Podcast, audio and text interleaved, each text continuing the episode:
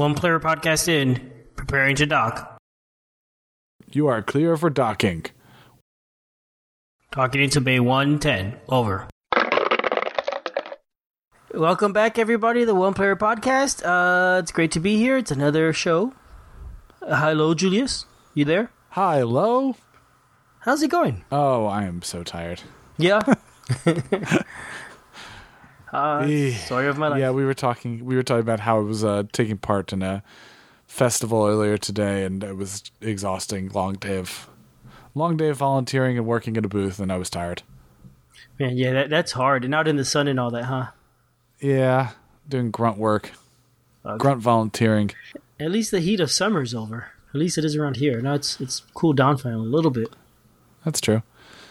Yeah, much nicer volunteering in something like Gen Con. At least you're inside and air conditioning, get to play games That's right. instead of having to slave over an open grill outside. Oh my gosh. Ah, joy. Plus, I come back just smelling of grill smoke the whole time. Oh gosh, that that's gonna be yeah, that's fun. Take a few showers. yeah, actually, that's that's very true. Yeah, I used to work at McDonald's and my hands always smelled like hamburger meat after a while. It was terrible. I I can appreciate that. So, playing anything interesting of late? Um, I've been playing Guilds of London still, trying to figure that out. I am struggling with that game because my scores are horrible. Oh, You know, I can only get better. I hope. I um I got Octodice, and I played a game of that. Uh, are you was that? That's fun. I, I, I'm surprised I enjoyed it as much as I did. I didn't. I was not expecting much of it because it was a dice rolling game, a light dice rolling game. But there's a lot more that's it. strategy than I thought there would be. it's a Yahtzee light game set in the world of Aquasphere by um, Z-Man Games, I believe. Right? No, not. I don't think it's Aquasphere. Maybe it is. It's uh, AEG is publishing it. It's AEG. It's Octodice, right? Yes.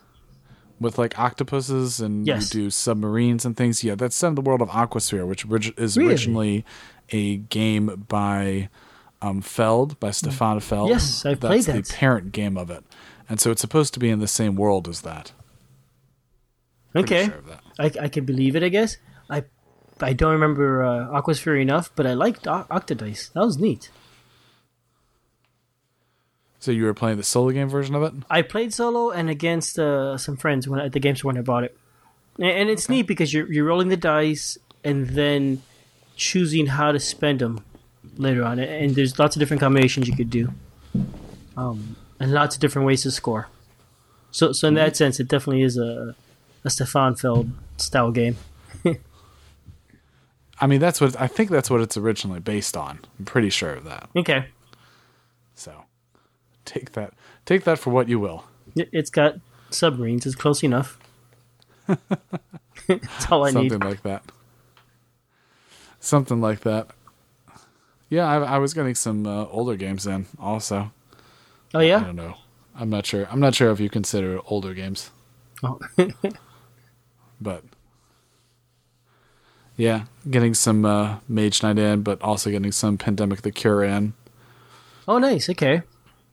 So I know that there's a new expansion for Pandemic the Cure coming out in uh, Essen, and we were playing some more of the current one. Getting excited about the expansion coming out because that's one of our favorite games around here. Yeah, I'm looking forward to that too. I, I really want want to see more dice. Mm-hmm. I saw Pandemic Cthulhu at my game store, my friend's local game store, and it, nice. it looks tempting. It's got neat looking miniatures and all that in the back that I would never paint, but it's got Cthulhu, and so it makes me want it. I'm gonna avoid it. I'm gonna avoid it for now. I also played another round of the quest for Warhammer Quest: The Adventure card game. Oh, and how'd that go? Not so Uh, well. l- leaves me wanting to get some more quests. Unfortunately, Oh, I mean, I'm still really, happen. I still do like the game. I still definitely like the game, but, um, you know, I have no critique about the game. I just wish it would be getting an expansion, and I don't know if you've heard, it's not going to be. Mm-hmm.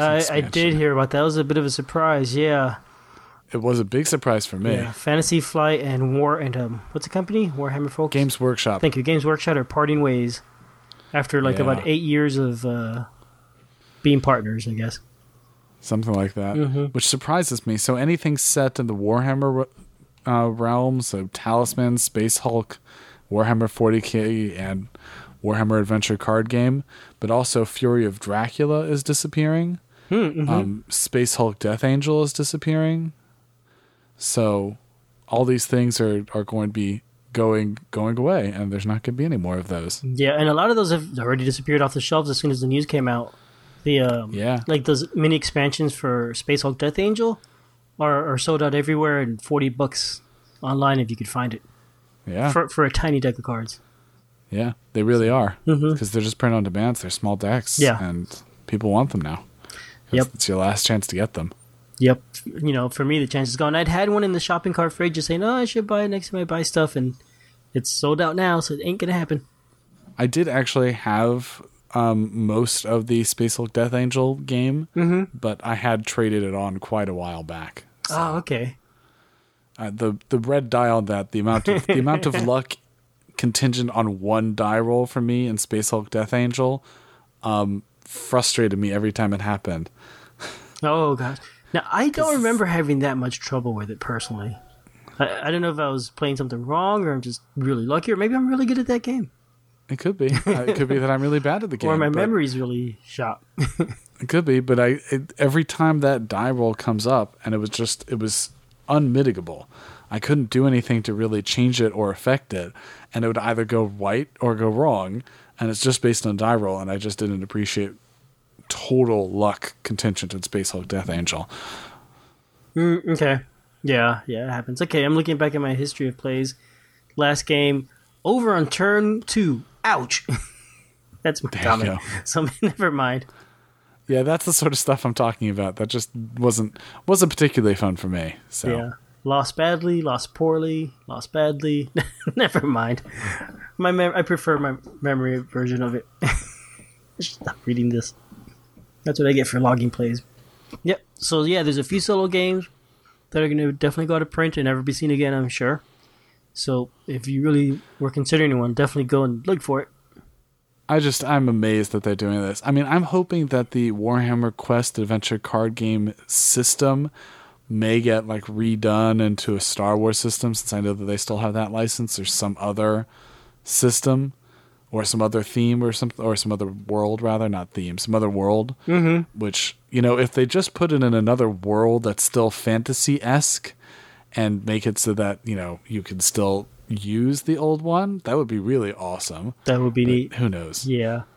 Well, you know th- that that does worry me too because if they lost this license sooner or later, I mean, you realize they're gonna have to lose all their other licenses because of whatever reason Well- they may choose not to renew one or.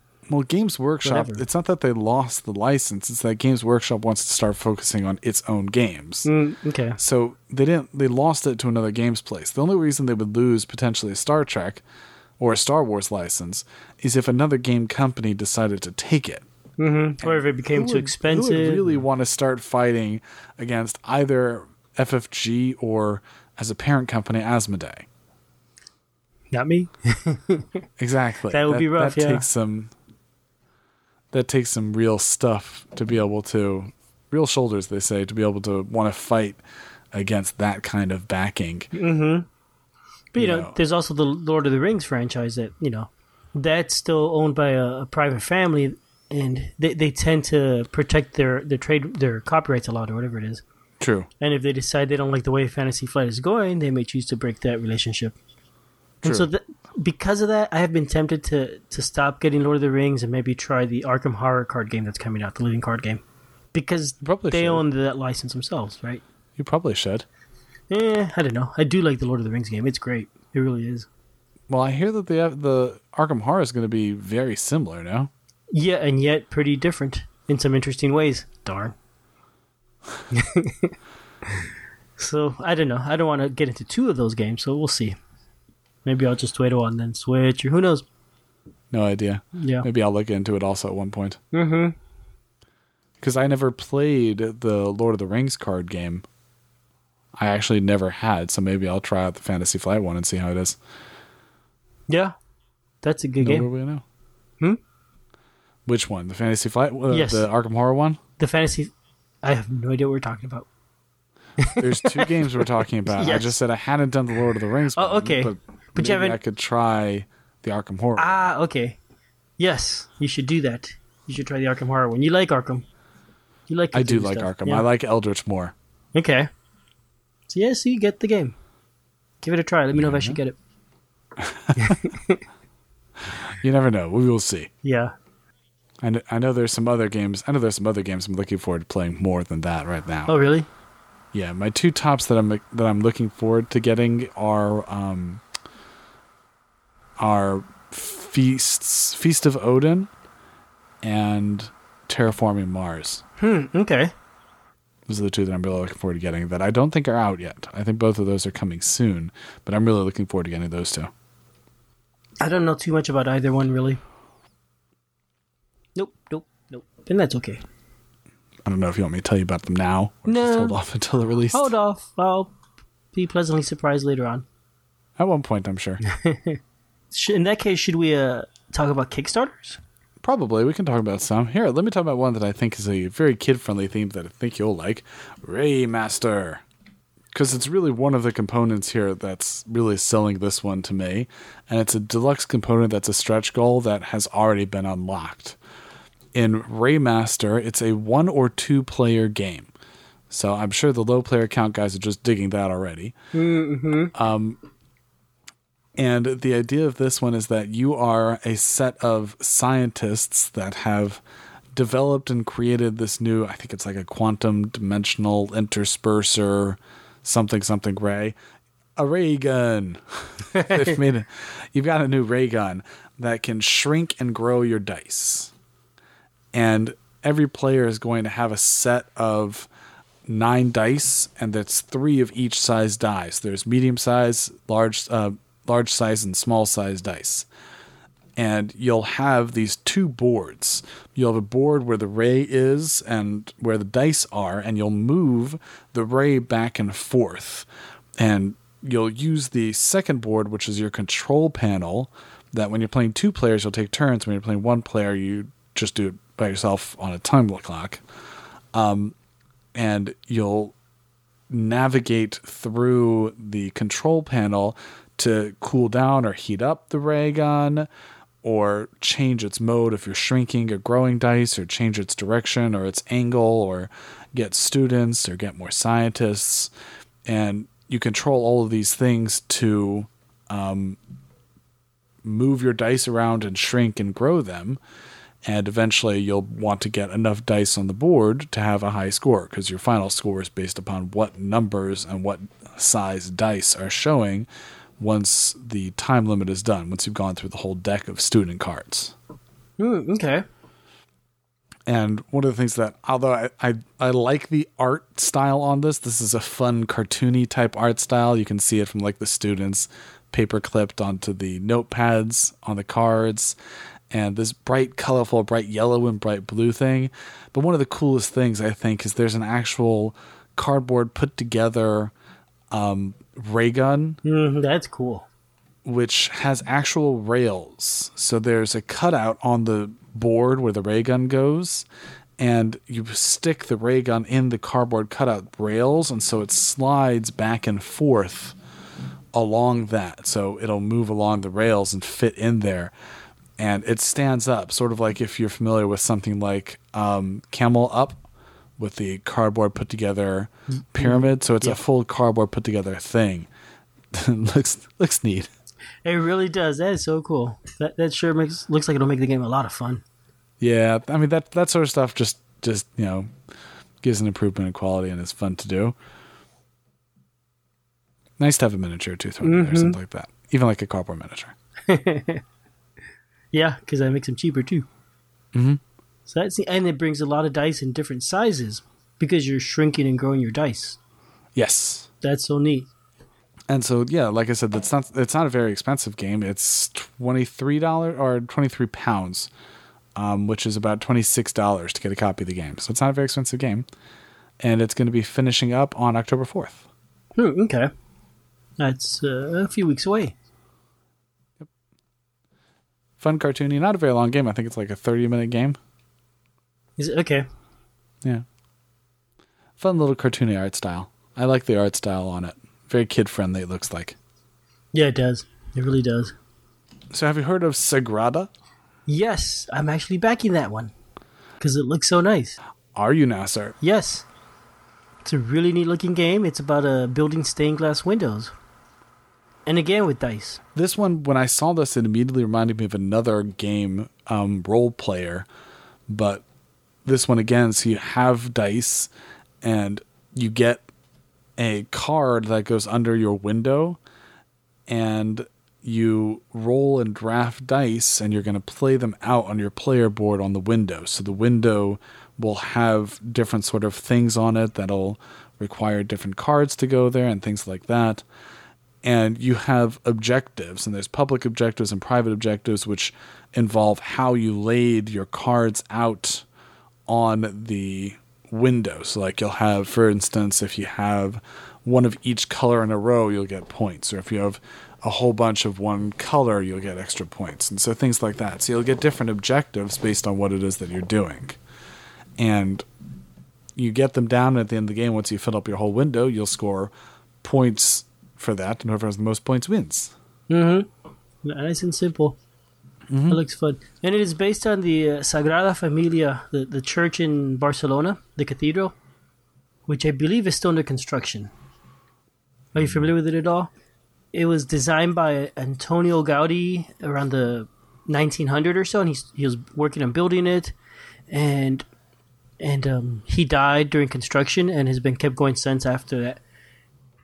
Um, really, and his, his design style is very diff- different from other from any other architect, and it's very unique church. The um, for example, he he figured out that um, the strongest structure you can make is, for example, if you took a tower made of strings and, and tied all the strings together and joined it like with a, a different point. if you hold it upside down, the shape that it takes naturally upside down is the strongest shape it's going to take as an arch. And so a lot of the design, a lot of the structures based that way. And he designed other buildings in Barcelona. They're very, I mean, whims- whimsical is the best way to describe it. Very Dr. Except that all the windows have a point and not an arch. So, well, yes, and you know, it makes me wonder, like, if this art is really based on the cathedral or or not. And if you look in the in one of the pictures, you could see what the cathedral looks like in the middle card. There's a picture that throws, shows five five window cards with one has a, a D6 in the middle, and right below the D6 you'll see a, a silhouette of the church. Where are you talking about? I'm on the page, um, down around. Let me see, right after the uh, the different uh, reward levels is listed. Down after the different reward. Yeah, you'll see inside the box, Inside the box. and then right below inside the box is a picture. Okay. I'm looking at inside the box. Yep, and then you see there's a picture of a D6, and below that there's a picture of the church. Not a glass, not a not a stained glass window. You're ta- oh, picture of the church there Mm-hmm. with the spires. Yes, Oh, that's the back of the tool cards. and that's the actual cathedral. What it looks like. Well, Okay. it's not finished in this picture because there's supposed to be another fifth tower in the middle. It's much much bigger. Really neat place. It is so so different from any other cathedral you'd ever see. It's Have just super there? cool. Yeah, I was there around 2000. Um, I went to Barcelona with my mom and, and we were checking it out. And you could take tours of the place and you could climb the spires. So we climbed one spire, went up about halfway up. I guess you you cross a little bridge to the other spire and then go down. It's just amazing, and the architecture is amazing.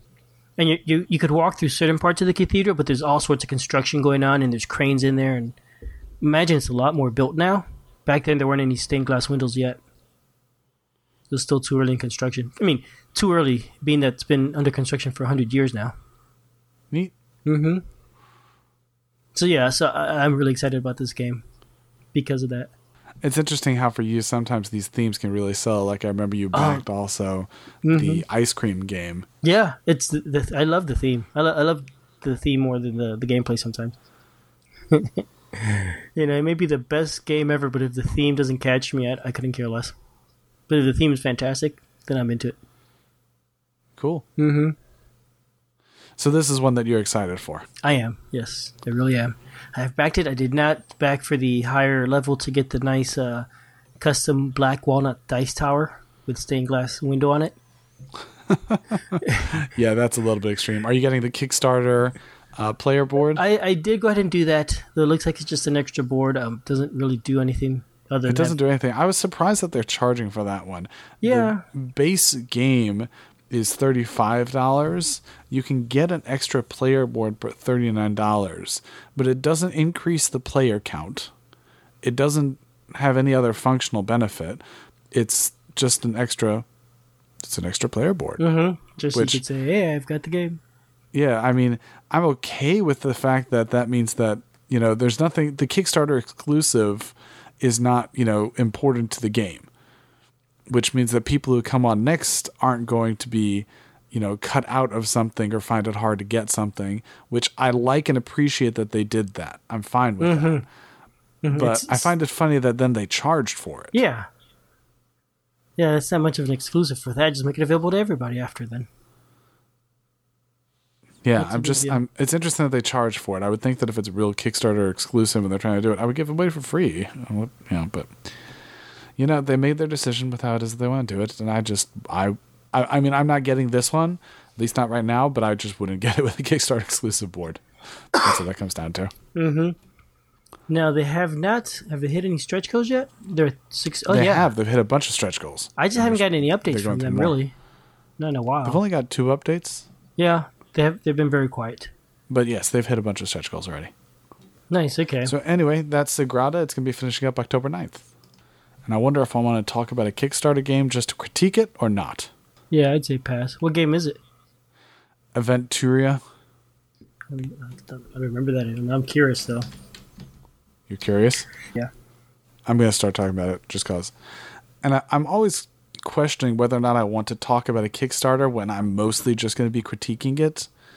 But one that popped up on my feed was Aventuria, which is a primarily card game to um, set in a fantasy realm where each player has their own. From my understanding, it's a pre-built deck and you know settlers type style, or not settlers, sentinels type style, um, where you get your deck and you have a hero card and action cards, and you'll play through your deck and you'll power up things. You use actions and attacks and items, and you can either duel against another hero or do a pre-scripted adventure with some random encounters um, to go th- to go through your game.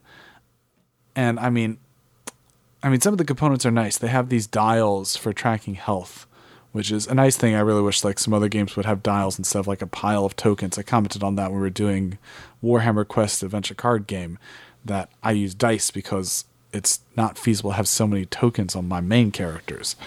So they have that, but really like the gameplay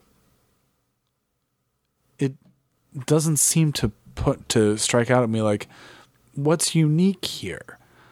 You know i've commented before on some other people like i've told them put tell me what is unique and interesting about your game. And i go through this i'm like well what is unique? I mean this sort of play a card to go through a random quest looks very like pathfinder adventure card game type thing or that line of stuff and it just doesn't it doesn't strike me as well what's the unique thing here what's unique about your game and sets it out from everyone else and i don't see it here i'm not quite sure what it is that they're looking for Hmm. Okay. The art's really nice. Maybe it's just the art. the i mean the art is really nice i like the art i like the design style they have some custom dice um, for for you know um, skill checks and things like that but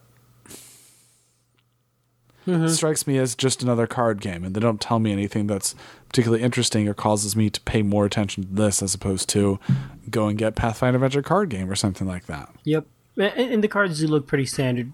Like there's a hero card here. He's got a attack strength. He's got a range attack strength. Looks like a magical attack, which is empty for him. And then he's got a maybe movement or a shield and some abilities in the bottom. Yeah, you're right. It just seems very, very standard. You know, which isn't always bad.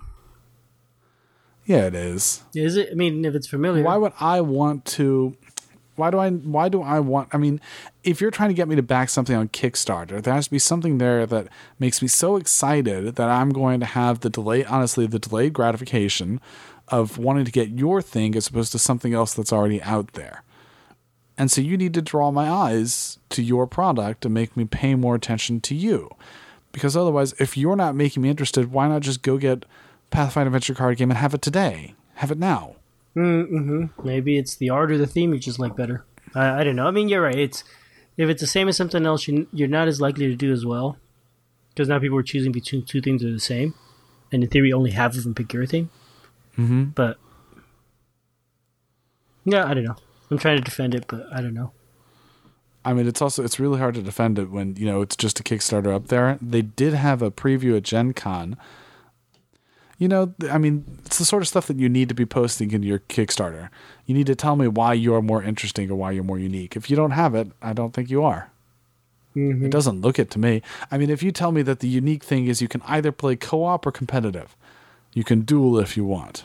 Really? I mean, dueling means that all these other cards that I got the game for, you know, the additional 126 cards, instead, I'm only using 30. Uh-huh. All the stuff that you include for cooperative play and all the scripted encounters, I don't need it. So, yeah, great. Okay, fine. I mean, really?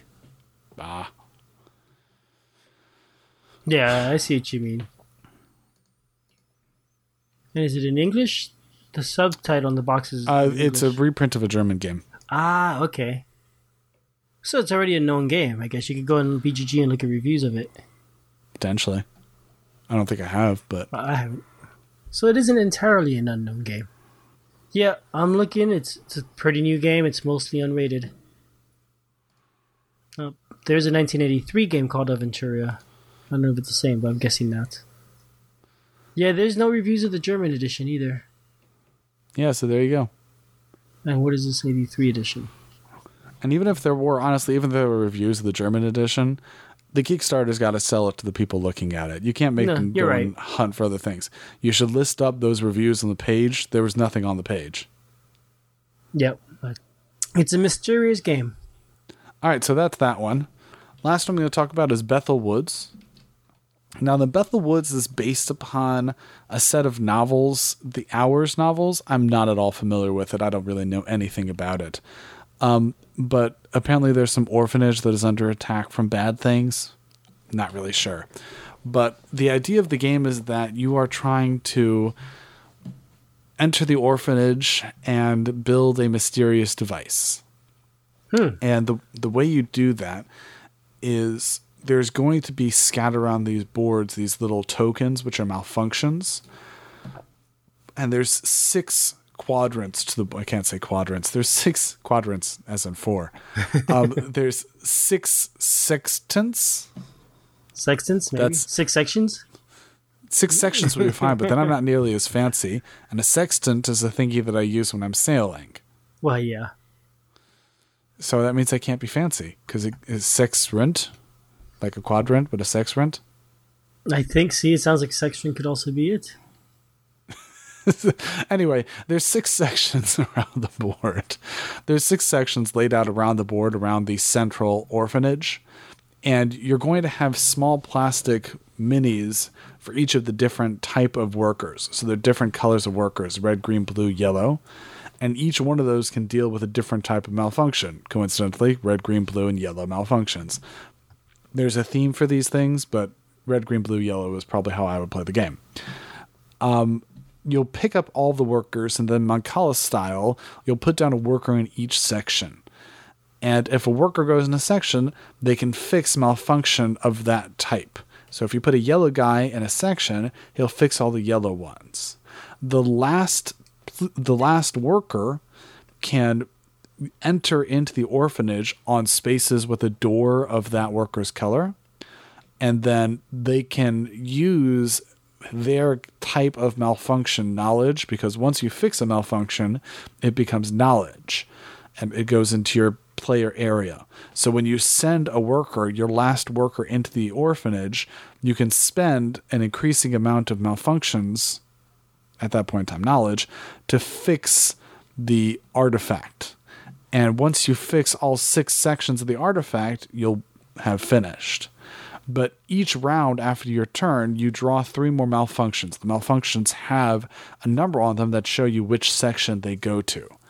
And if you ever have more than three malfunctions, it's going to break. And when it breaks, a new spy token comes out, which will have a negative effect on you. So it'll make one section harder or make one section ban things or a bad thing that'll occur. And so your only way to fix that is then go back and fix the malfunctions in that area and then go get rid of the spy. So it's trying to get you at the same time. And the malfunctions also will have bad things left to you. And if you ever have all the spies out of the malfunctions, so you lose the game. Okay. Um, I like the Mancala aspect of it. I like the the strategic aspect of it. This is not a game I've had the opportunity to play. Um, and I have no idea about the theme of it, like I said. Yeah, I've never heard of the story at all. Nope. The game is I- from New Zealand, so maybe maybe the book is big in New Zealand.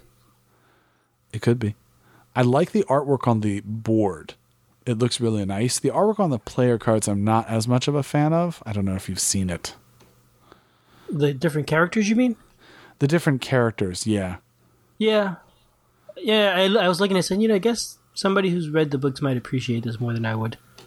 It may be. I mean, the game, the mechanics to the game look pretty solid. I think that the mechanics of the game look nice. The artwork on the board looks nice. So it looks like a pretty interesting game. Mm-hmm.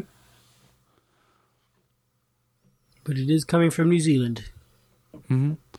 And it's a nice it's a nice puzzle type game. I mean, it's your similar type of thing where multiple ways to lose, don't let any of them and get the objective to win. And you take a turn and then they hit you, then bad stuff happens. You take a turn, bad stuff happens. I'm not quite sure what to call that sort of idea of a co-op game, but it's a very familiar idea of that type of stuff. Yep. Yep. It's Okay. a nice one. I like that Mancala stuff. Yeah, I do. You know, it's like five tribes that I just got. It's got a Mancala movement. And it's also sort of like Far Space Foundry. Oh, look at that. Something else we may talk about a little more today. Did we say that this game is $60 New Zealand or 44 US? No, we didn't. It is, it's true. And this game is sixty dollars New Zealand or forty dollars US. Yep. 44. New Zealand game. Forty-four dollars US. Yes, Excellent.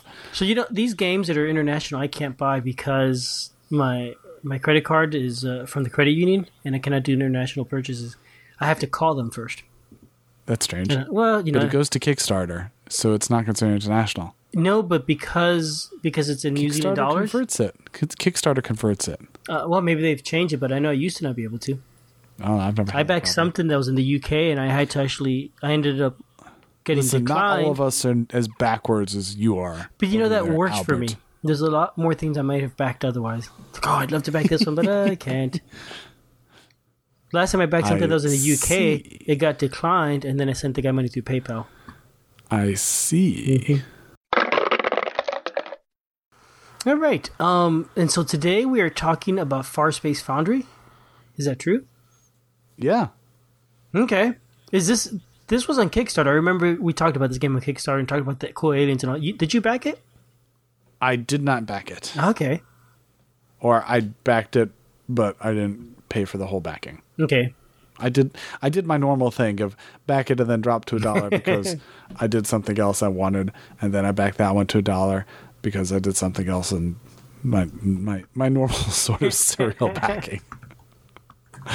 the normal thing I do. I gotcha. Okay. It's it's a neat looking game. It's still a neat looking game. It is a neat looking game. Well, shall we talk a bit about it? Yes. All right, so to summarize the way Far Space Foundry works, the idea of Far Space Foundry is you are a trucker or managing a group of truckers, um, trucking an ore, refining that ore, and then getting it over to the Far Space Federation to turn it into weapons and other type goods, and then bringing those over to the front lines for use. And this is some peacekeeping operation back in deep in far space, something like that. And the game is played in two parts. There's the alpha part, the far the the Foundry Alpha, and the Foundry Beta.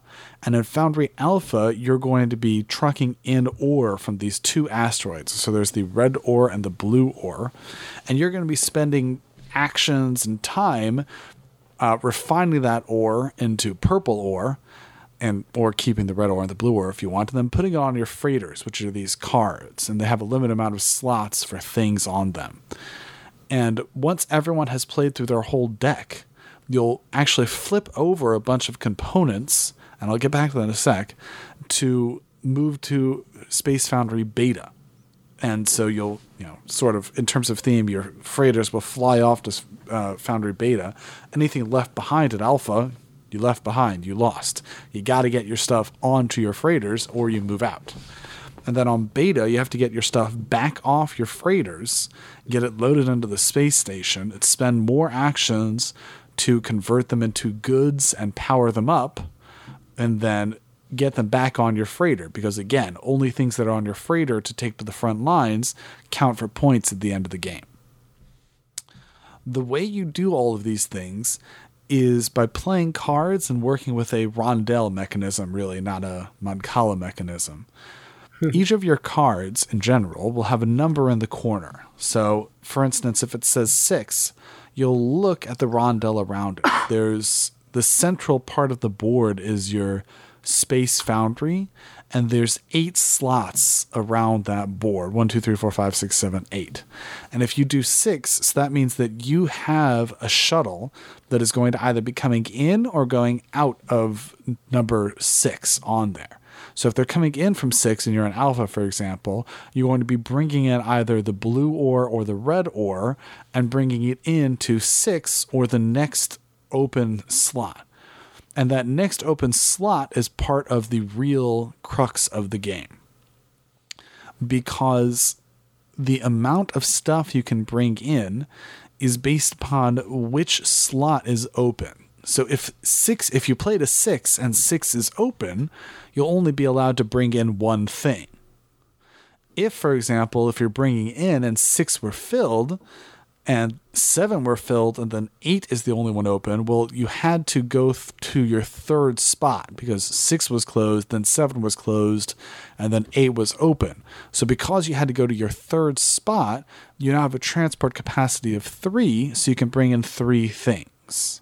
And the same works when you're leaving. Let's say that you wanted to mm-hmm. leave from six, but the first spot that had a shuttle was an eight. So then you couldn't leave from six, you couldn't leave from seven, and you could leave from eight. So again, you can bring out three things from the station and put it onto your freighter. And that rondel mechanism really builds the central mechanism of the game. Mm-hmm. It's a strange mechanism. I mean, the, the thematically it seems really odd, but it does look like it make the game very interesting. Trying to choose when to play and what number to play. Mechanically, it's a it it's a very powerful mechanism and makes you start puzzling out when to play things and how to do things. In terms of the thematic explanation for it.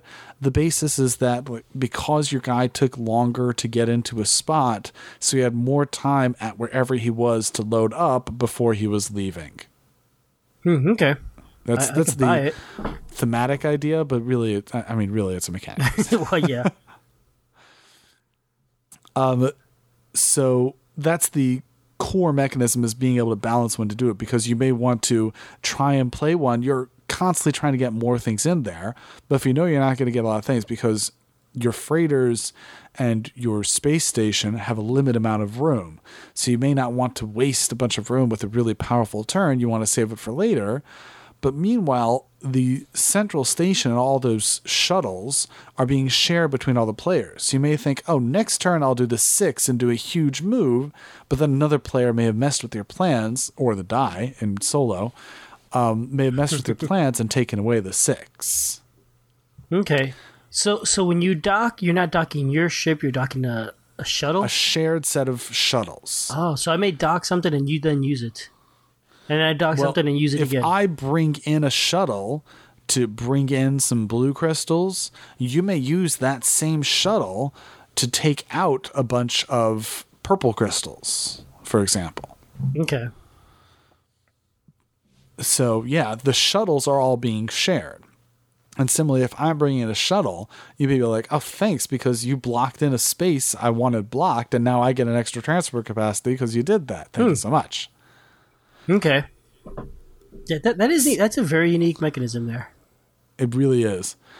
Um, in addition to to the bringing in of the transfer capacity, each of the eight slots has a unique has not a unique has one of three on each side on each foundry um, actions available to it, which are either get money um, by trading in red goods, spend a blue on, on an alpha. You're trying to refine ore, so you can get some extra money, or you can refine ore and get a purple. So you you chunk a blue and a red and get a purple, or you can go to the tavern. I think they call it, or the or Mm-hmm.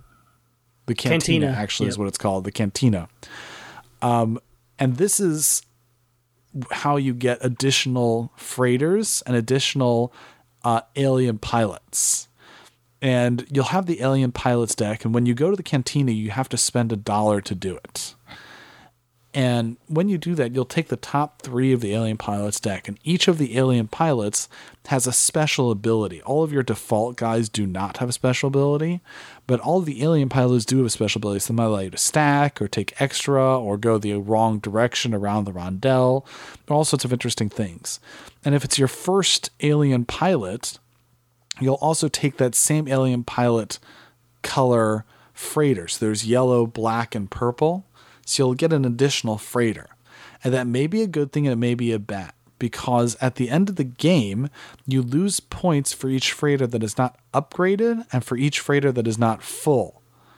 Because although you can't use an upgraded freighter, that's like extra guns and things on the freighter that they want to the front lines. So they'll dock you points if you're inefficient, if you're not bringing them also a freighter with guns and a freighter that's fully loaded.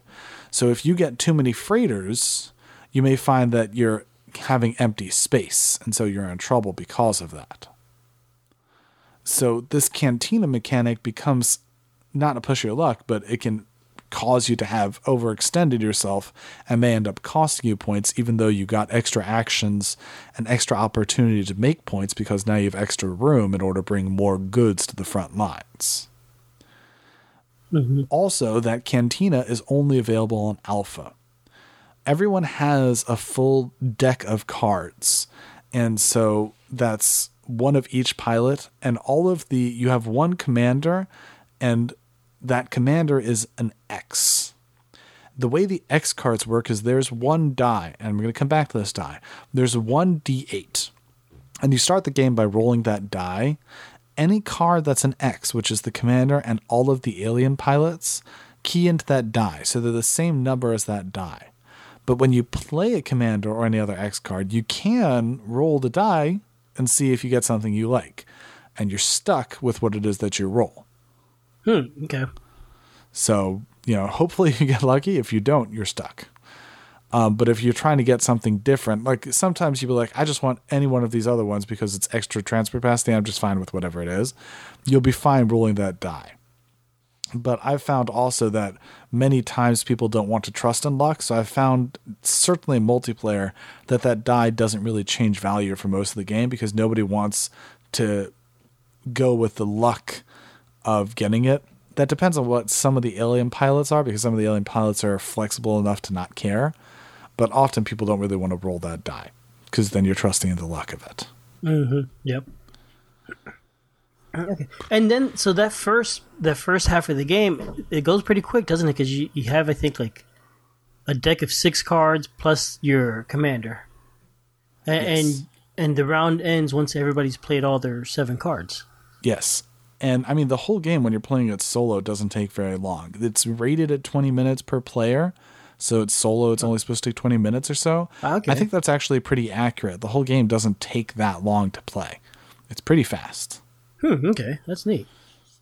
Um, That does not reduce its depth. It's actually pretty thinky and pretty puzzly. But we'll get back to those thoughts in a minute once we're done describing the basic mechanics. Um, and then, so right, once you said it, so once everyone's played through their whole hand, and you can extend your turn by having extra alien pilots, um, we'll now flip over to the other side. On the other side, you no longer have the cantina. So you'll go to beta, so you can't get any more ore, you can't get any more alien pilots. What you're doing on the flip side instead is you'll be able to spend goods in order to do uh, spend resources. So um, red, blue, and purple stuff to build products. And the number of products available is based on player count, but each one requires a different thing. So, for instance, one may give you two products for a blue, or may give you one for a purple, or one for a purple and a blue. And you'll see at the beginning of the game what sort of products are available. So, you'll want to tailor what you're bringing to be to beta based upon what products are going to be available to build in beta. And if you're not thinking about that while you're in alpha, you may end up coming to beta and you're like, ooh, I sort of didn't plan well and now I'm stuck. the game can be a little bit flexible with that, but if you're not thinking about it at all, you can really mess yourself up. Um, also, in beta, that's when you can spend actions to either build goods, upgrade your ships, which actually requires that you empty your ship and then you physically flip over the card to show that it's upgraded, but it has to be emptied first. And then the last one is to power a good, a product. And the way that works is you flip it over to its yellow side, and then it's worth an extra power at any point in time. Um, in addition, there's one more mechanic that gives you a bit more flexibility, which is bribing the dockmaster once per round, so that's once on alpha and once on beta, you can spend one credit to either put down or pick up and remove a shuttle from anywhere on the board. So that gives you a little bit more flexibility because normally you're limited to a hand size of three. So you may not have cards that can do exactly what you want, but if you make good use of that bribe, you can do it at a good time in order to be able to really get some extra benefits of it or increase your transport capacity or use a different action because the action you used is based upon which shuttle your guy actually leaves from. Okay. Okay. Um, at the end of the game, you get points based upon all your different resources and all your different products and your upgraded thing, and whoever has the most points at the end of the game is going to win. Hmm, okay. So, right, let's talk about the mechanics first. Um, this is a very puzzly game. You want to be managing your resources well to ensure that you're coming into the final game, the final round, the final end, and using all your resources and all your actions to get everything you want done. This is the sort of game where you will feel like I do not have enough actions to get everything I want done. If I would have had more actions, I would have been able to get more resources and get completely full and get all my goods created and get everything powered up and everything uh, flipped over and upgraded. And I just don't have enough resources and enough actions and enough turns to get everything I want done. You know, maybe I'm trying to bring stuff in and I already have everything filled up. I'm trying to flip over stuff and I don't have the actions to get purple stuff, to get purple ore, or I don't have enough actions to build stuff. this is a very puzzly game. And in my opinion, that is its strength. I like all the puzzle and all the thinking that goes into it when you're playing solitaire, there's two ways to play solitaire. Um, you don't play with anyone else, and so the puzzle is entirely up to you. You can either play that you roll the die whenever you would normally in multiplayer, in which case it's just basically a pure puzzle, except when you play an X card of your own. You are running through it and you're trying to optimize your hand and figure out what to do. Or you can play that every round, every turn rather, you roll the die and you either take on or put off a shuttle in that slot, whichever one the die rolls. So that die can change a lot throughout it. Either way, and that just, I think that gives a bit more randomness, and I'll discuss the difference between those two in a sec. But I think either way, the game is all about the puzzle and using your very limited resources and limited stuff and limited options and effects to be able to maximize your points. And it's very much about that puzzle. And I really like that puzzle. It's a fun puzzle to be able to do. Mm, it sounds really neat. It really does. one thing I don't grasp though is, you know, going back to that first phase, if I dock mm-hmm. a ship, could, could I get stuck in a situation where I never get to actually uh, launch a shuttle after I've docked it because the other person keeps taking my shuttles? Well, yes, you could. It's, I mean, what's happened, especially in multiplayer, a bunch of times is that we'll go around the board, and for instance, when you're playing with a four player, this happens somewhat frequently. I think it's happened Mm-hmm. frequently to me. Is that at the end of a round, all the shuttles will be in, and you're still trying to bring something in yourself. So everyone will use their bribes to take out a shuttle and then they'll bring in and fill that slot. So everyone's forced to use their bribe if they want to sort of keep up on that. Um, I've seen that happen. So you do have your bribe to do that.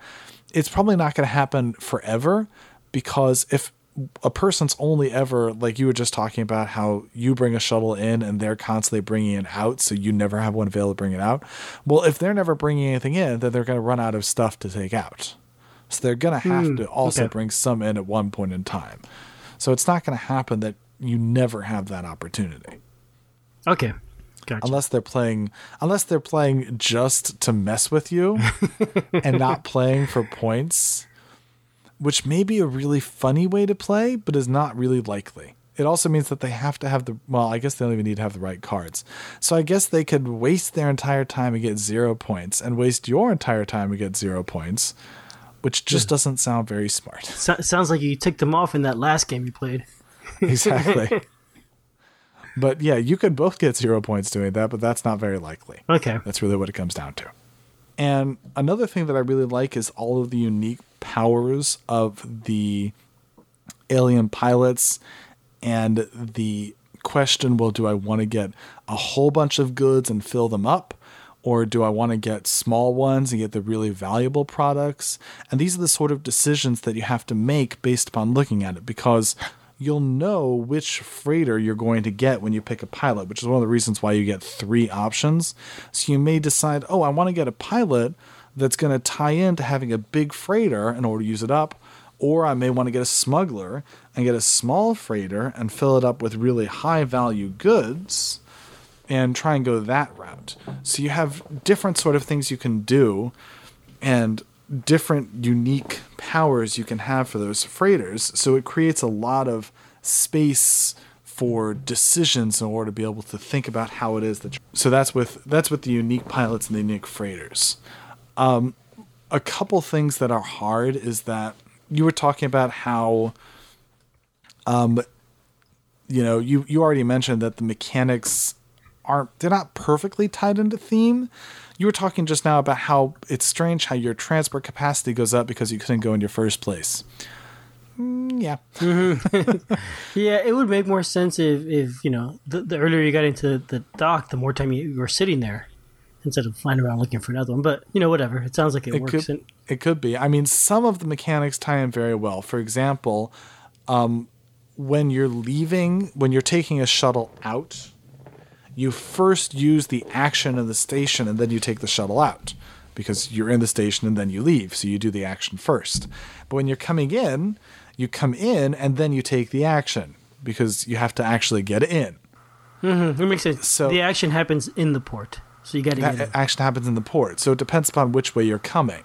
So that puts the theme very much into it. So that's nice. But I mean, you know, like you know, I uh, you're sort of restricted in some other things that you can do. You're like, well, why? You know, some of that doesn't necessarily make sense. Like, I have one shuttle, and there's a rule that when you take a shuttle, you can only access one spot unless you have another ability. Why? I mean, I can't put my freighters together in order to be able to load them up nicely and easily. No, you just can't. it's just it's just the rules. Some of that just turns into the rules. So theme is pretty well integrated. There's a couple spots where it sort of falls short, but in general, it's pretty well. And I think the major spot that it falls short is this mechanic of the rondel moving on, which I think for most players, you're going to need to see it a couple times in order to really grasp how that rondel mechanism works and how to calculate it.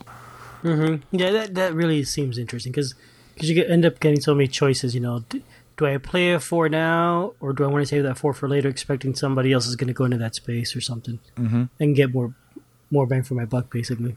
Mm-hmm.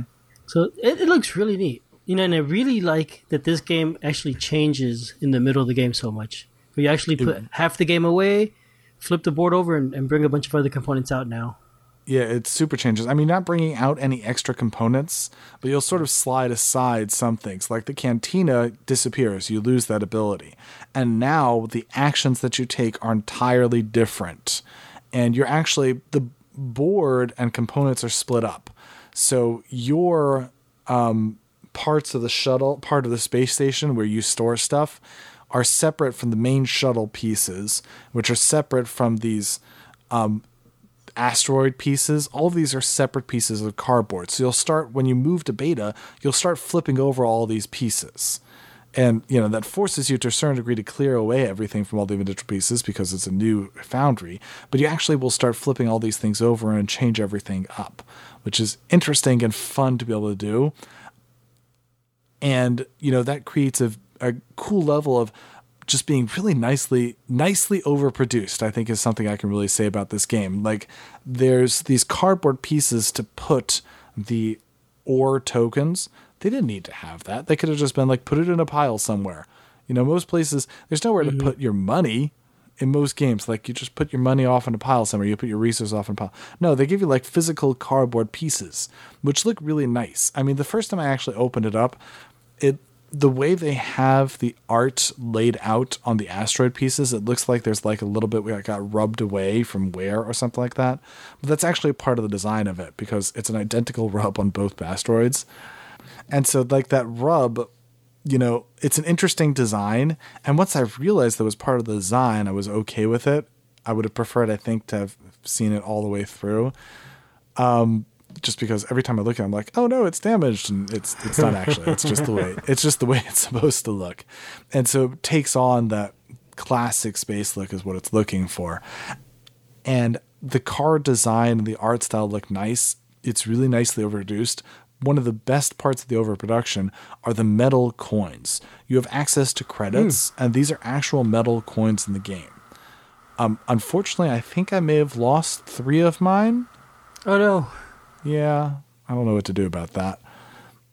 But there's these metal coins of the game, and it's a it's a resource limited part, so I have to replace those somehow. Currently, I've just been using spare tokens, but they're nice metal coins, nice satisfying chink when you have them out. It was an excellent additional thing to be throwing in there. It really is a nice component to have those metal coins in there. So all the different pieces and everything involved there really look very nice on the board. Mm-hmm. I bet that that's cool. Have now I know there's a an ex, at least an expansion off or maybe more. Have, have you played those at all? Do you know anything about them? I have not. Okay. I have not. I do not have the expansion. I know that there is an expansion that throws in some extra products and it throws in an extra type of ore, but I'm actually not so familiar with it. Mm, okay. The expansion is called either or. It's called ether ore, but I like ether ore. Ether ore. To me, it looks like ore. either or. not either or, although that would be really funny. It's ether ore. Yeah, unfortunately, it wouldn't uh, it wouldn't fit so well if it was either or. But oh well. There also appears ether to be ore. extra pilots and extra product expansion. That's all included in the ether ore expansion. Ah, oh really? Okay, they get three yes. separate entries on BGG. They did because originally when they were setting it up, those were special things that Kickstarter was getting, but in publication, those just got included in the expansion. Ah, gotcha. Okay. So those are those are not separate things. Uh, there are a couple things though that are interesting issues. The game comes with the ability to shorten the gameplay time by I've only playing alpha or beta. Hmm. Now, then personally, I mean, especially when you're playing solitaire, solitaire takes like 20, 30 minutes. It's really fast.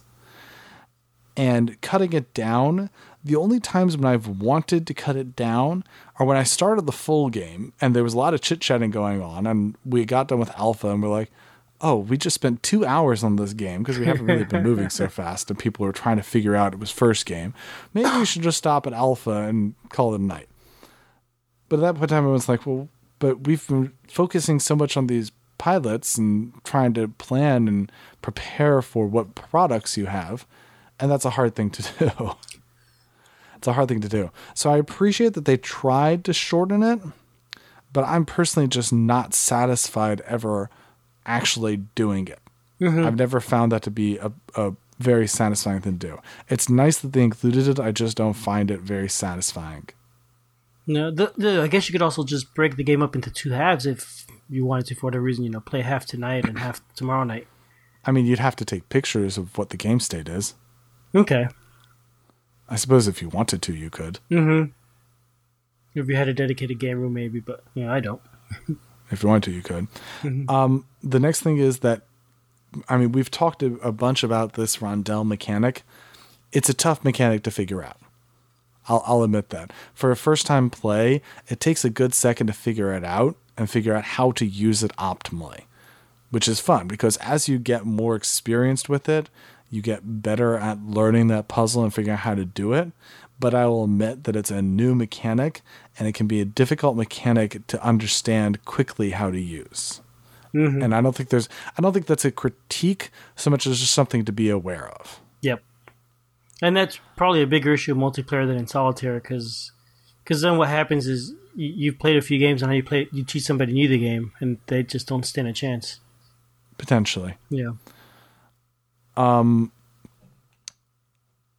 Let's see here. Another critique is that, I mean, it depends upon how casual you're playing or how casual you're not playing. If you're not focused on the puzzle, or if you're playing with someone who's not focused on the puzzle, um, you may end up in trouble because you need to be thinking about how you're going to use your resources once you get over to beta. If you're not thinking about it, you may end up in trouble red resources, for example, are not really useful in beta. None of the car- none of the products need red.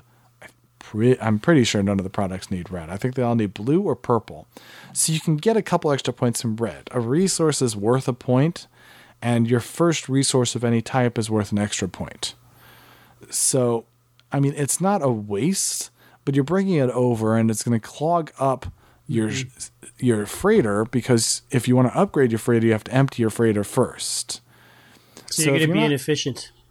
you're going to be inefficient. So if you're not really thinking, it takes a lot of planning. This is, I wouldn't, I mean, this is deceptively heavy.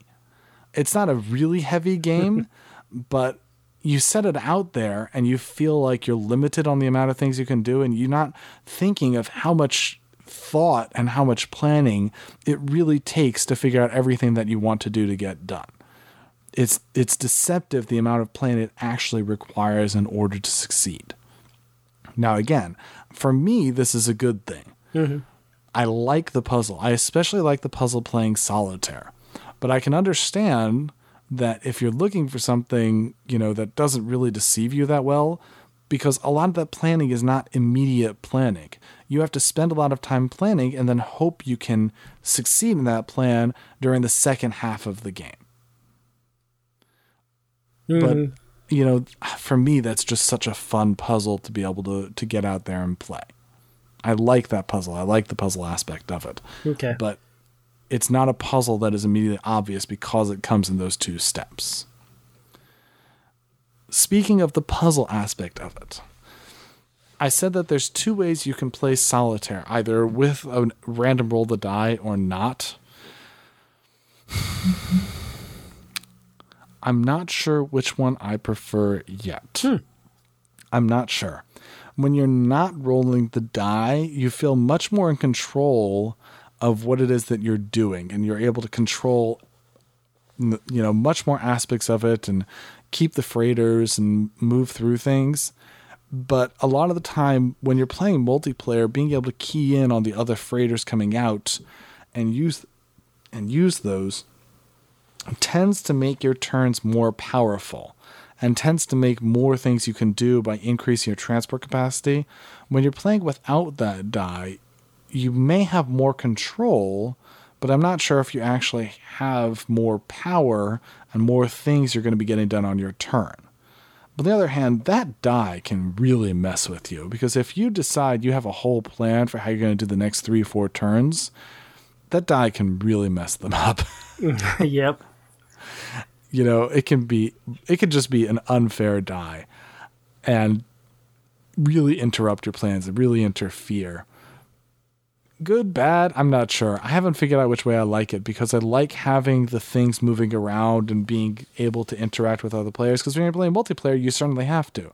You can't control everything else that's going on the board. It doesn't happen like that. Mm-hmm. So you certainly have those two options, and I've played a bunch of times with both ways. I'm just not sure which one I like more. Currently, I think I'm leaning towards having the die and having the extra stuff happening, having the extra involvement. Yeah, and that makes hmm. sense. I think uh, you know, as as you play the game more and get better at it, without the die, it, it probably becomes much easier to score really well. And then, It may be. And then once you add the die, you know, th- there's more variability, and then it makes you think more after that and how to how to react to things that happen. a bit more randomness on how to react. I mean, hmm. there's still variability and there's still randomness because you shuffle up your deck and it may come out in mm, mm-hmm. any any what order, and you have no way of really controlling that. Right. And you don't know what pilots are going to show up and all that in the cantina. That's- And there's From game and you don't know what pilot's going to show up at the cantina. And in your deck, there's no duplicates in your deck except for potentially an X if you get some pilots from the cantina. So you're not going to be able to hit multiple things. You're not going to really be able to increase your transport capacity very easily without doing interesting things with coming in and going out because you can't. But when you roll a die, if the die rolls a two, so then you now get an extra transfer capacity when you play a two later because that jumps over. But when you're playing solitaire and you're not using that die, it's a lot harder to get the big transfer capacities because it'll all time out.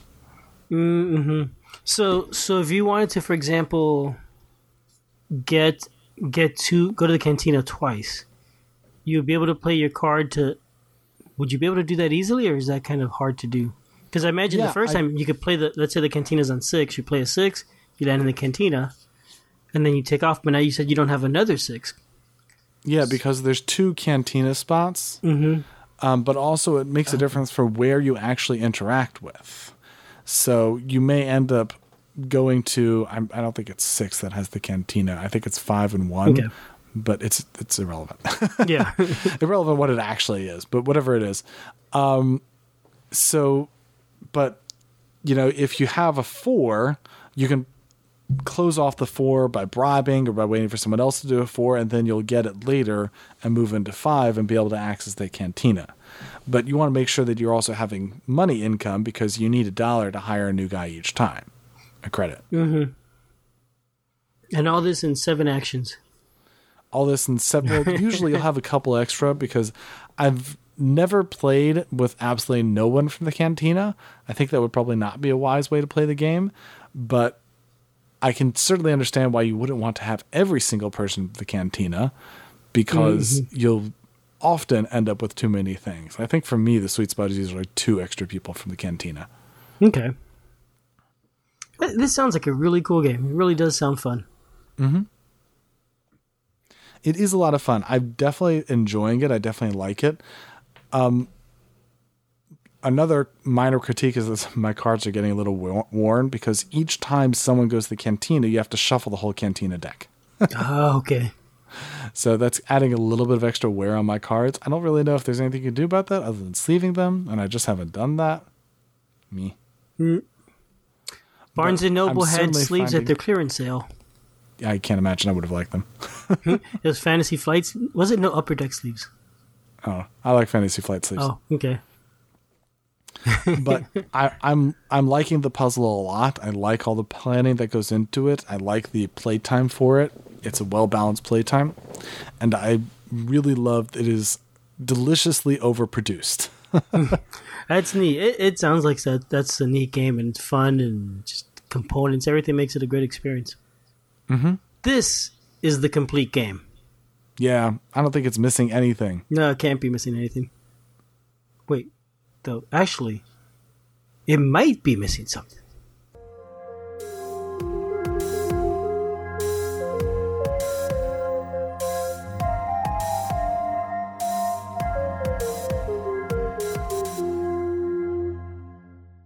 Yeah, so as with every time, uh, we want to talk about, you know, every game is perfect, but it has to be missing something, and it's up to Albert and I to figure out what that something is.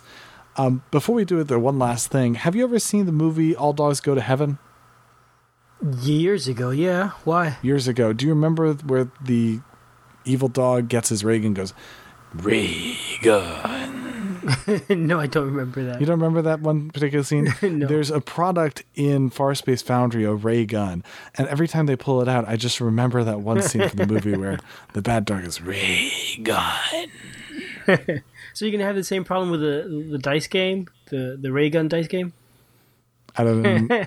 no, because I don't think it's a ray gun. It's like a quantum no ray thing, whatever it Well, is. okay. It doesn't do it for me because it doesn't say ray gun, but this one says ray gun and looks like looks like a ray gun from that movie. That's funny. And every time I see it, I'm reminded of it. Gosh, I hadn't seen that movie in years, but it was good. It was a good mm-hmm. movie. So Mm-hmm. last time, Albert, what were we talking about? Well, well, let, before we do last time, let's go to the time before that because that was one of the ones where the poll was done after the case. It was I don't know whose fault that was. that was so that was for Warhammer Quest, and the two choices were Dust Bunnies and Boy Scouts. And Now- of course, of course, Boy Scouts was the better argument. It, it was a great argument, but I made the mistake of putting pictures to represent each thing, and I found the cutest little dust bunny. and so it got 41 votes, and the cheerful Boy Scouts only got 11. I think maybe we need to ban pictures. Maybe so. Well, you know what? Then, so the next time, I, I only posted it like Thursday because I almost forgot too, actually. I, I was behind. Um, I, it was hot air balloons and astronauts. What is Shadowrun Crossfire missing? And I argued for hot air balloons, and I gave that spoiler and all that. And you argued for astronauts. And so this time I said, let me put the creepiest hot air balloon I could find. And you know what? There aren't many creepy ones. They're all beautiful looking things. I finally found one that I thought looked kind of gross, kind of creepy, and is cool looking cyber astronaut guy. And so you won this time for sure. Twenty six votes against twenty. Yeah, I vote. Wow, it's still really close, even with you Yeah. trying to skew things with the pictures. Yeah, but again, you know, hot air balloons can only you, you can only make them so ugly.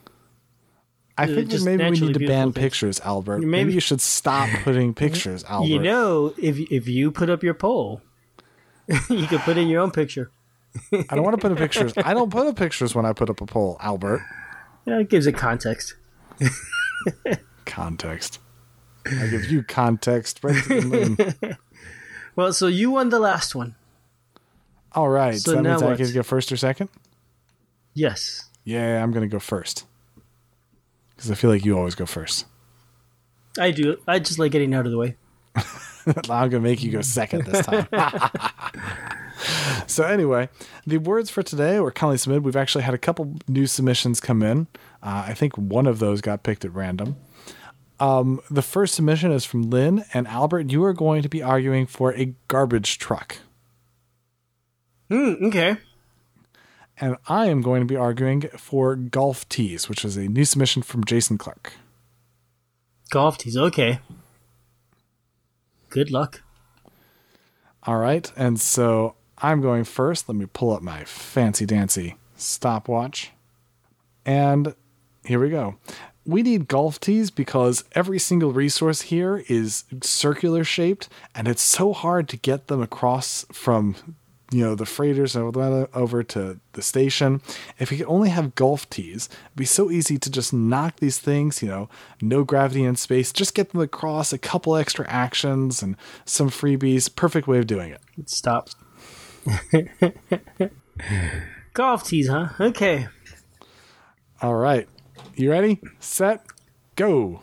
Well, what this game really needs is dump trucks because dump trucks make the best freighter ships, especially when they're trying to get a bunch of golf tees and throw them out because they don't belong in space. There you go. Done. And done in 12 seconds. Bam. It's a good thing we're not playing Just a Minute. I don't know if you've ever heard of that game. No, I haven't. Just Just a Minute is an old English show where the goal of the game was you had to speak for 60 seconds straight and you could not repeat any word. You cannot pause and you could not say anything that was out of context or had no grammar sense or just sort of crazy. And so you had to speak for 60 seconds. And if you did it wrong, someone else could buzz you and they would get a point for being right and they would get to take over. And could you repeat like words like and and the? and Or in those- the you could Okay. if it started to if it wasn't excessive so if you went me me me me me me me me me me me me me me me that would be excessive and we gotta get you back Gotcha. Okay, that sounds but fun. it was a comedy show with all sorts of british humor it was very funny Okay. um but apparently you wouldn't be good because you didn't even fill 20 seconds That's fine. I didn't need to. That was good. My argument was, but you now have a, a five I second have a five second rebuttal. For my five second rebuttal, I will say as follows. One, Albert, you can't even fill 12 seconds with your garbage trucks, le- less than everything else. And two, garbage trucks don't move in space. They're freighter garbage trucks. I think is what I said. Reader garbage trucks. Yeah, I, I believe that's what I said. Strap ye some rockets, and, and they're just like freighters, so they're no longer garbage trucks because Ex- they're freighters. exactly. Perfect.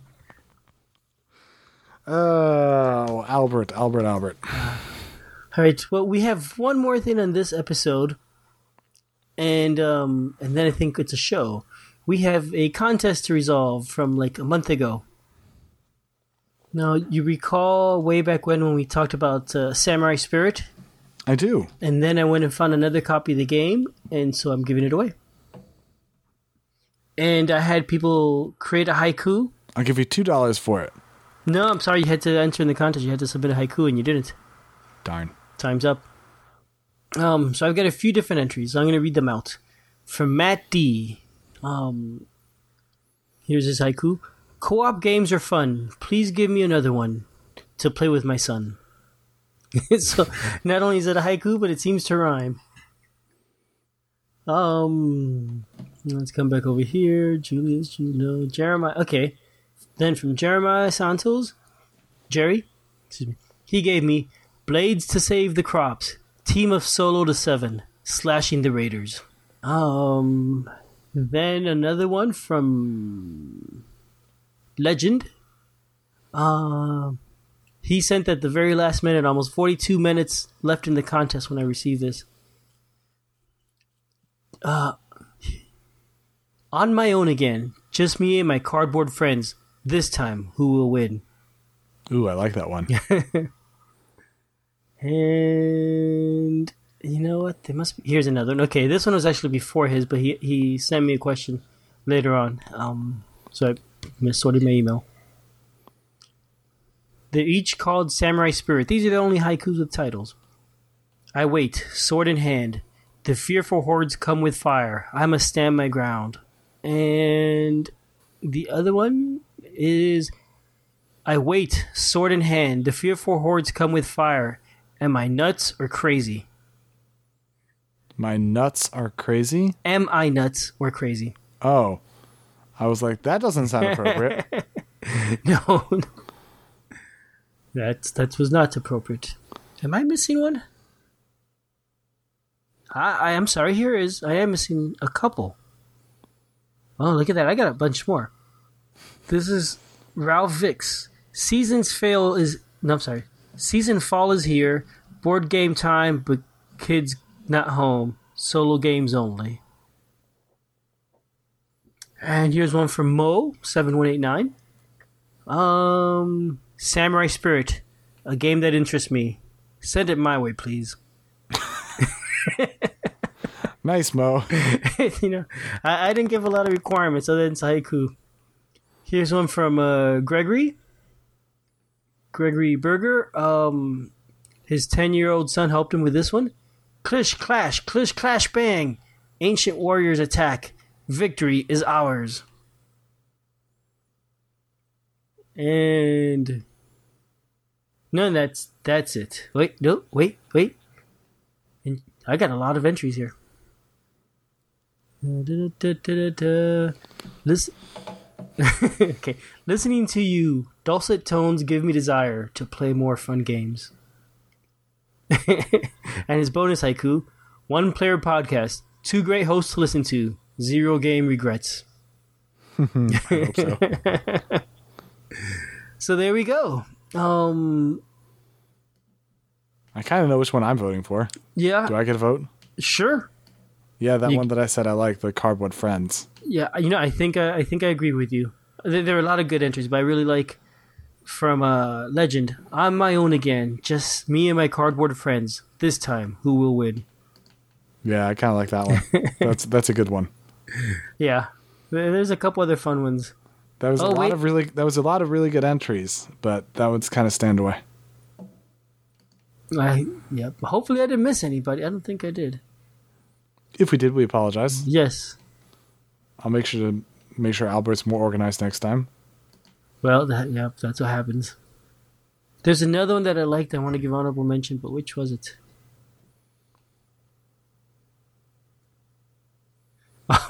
Mo's made me laugh.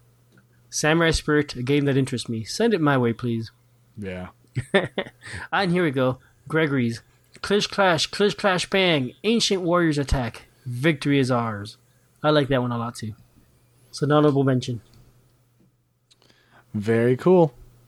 Well, You're we right. appreciate everyone sending in their entries. And uh, so, Mr. Legend, I will, or Mrs. Legend, or Miss Legend, I will send you an email and get your information and send off the game. Very cool. All right, that's a wrap. Thank you All everyone for listening.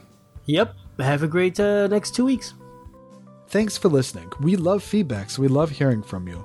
You can reach me at julius at oneplayerpodcast.com or jlbird on BGG, and Albert can be reached at albert at oneplayerpodcast.com or fractalute on BGG. Our website is oneplayerpodcast.com with the number one, and we're also on Twitter at oneplayerpodcast.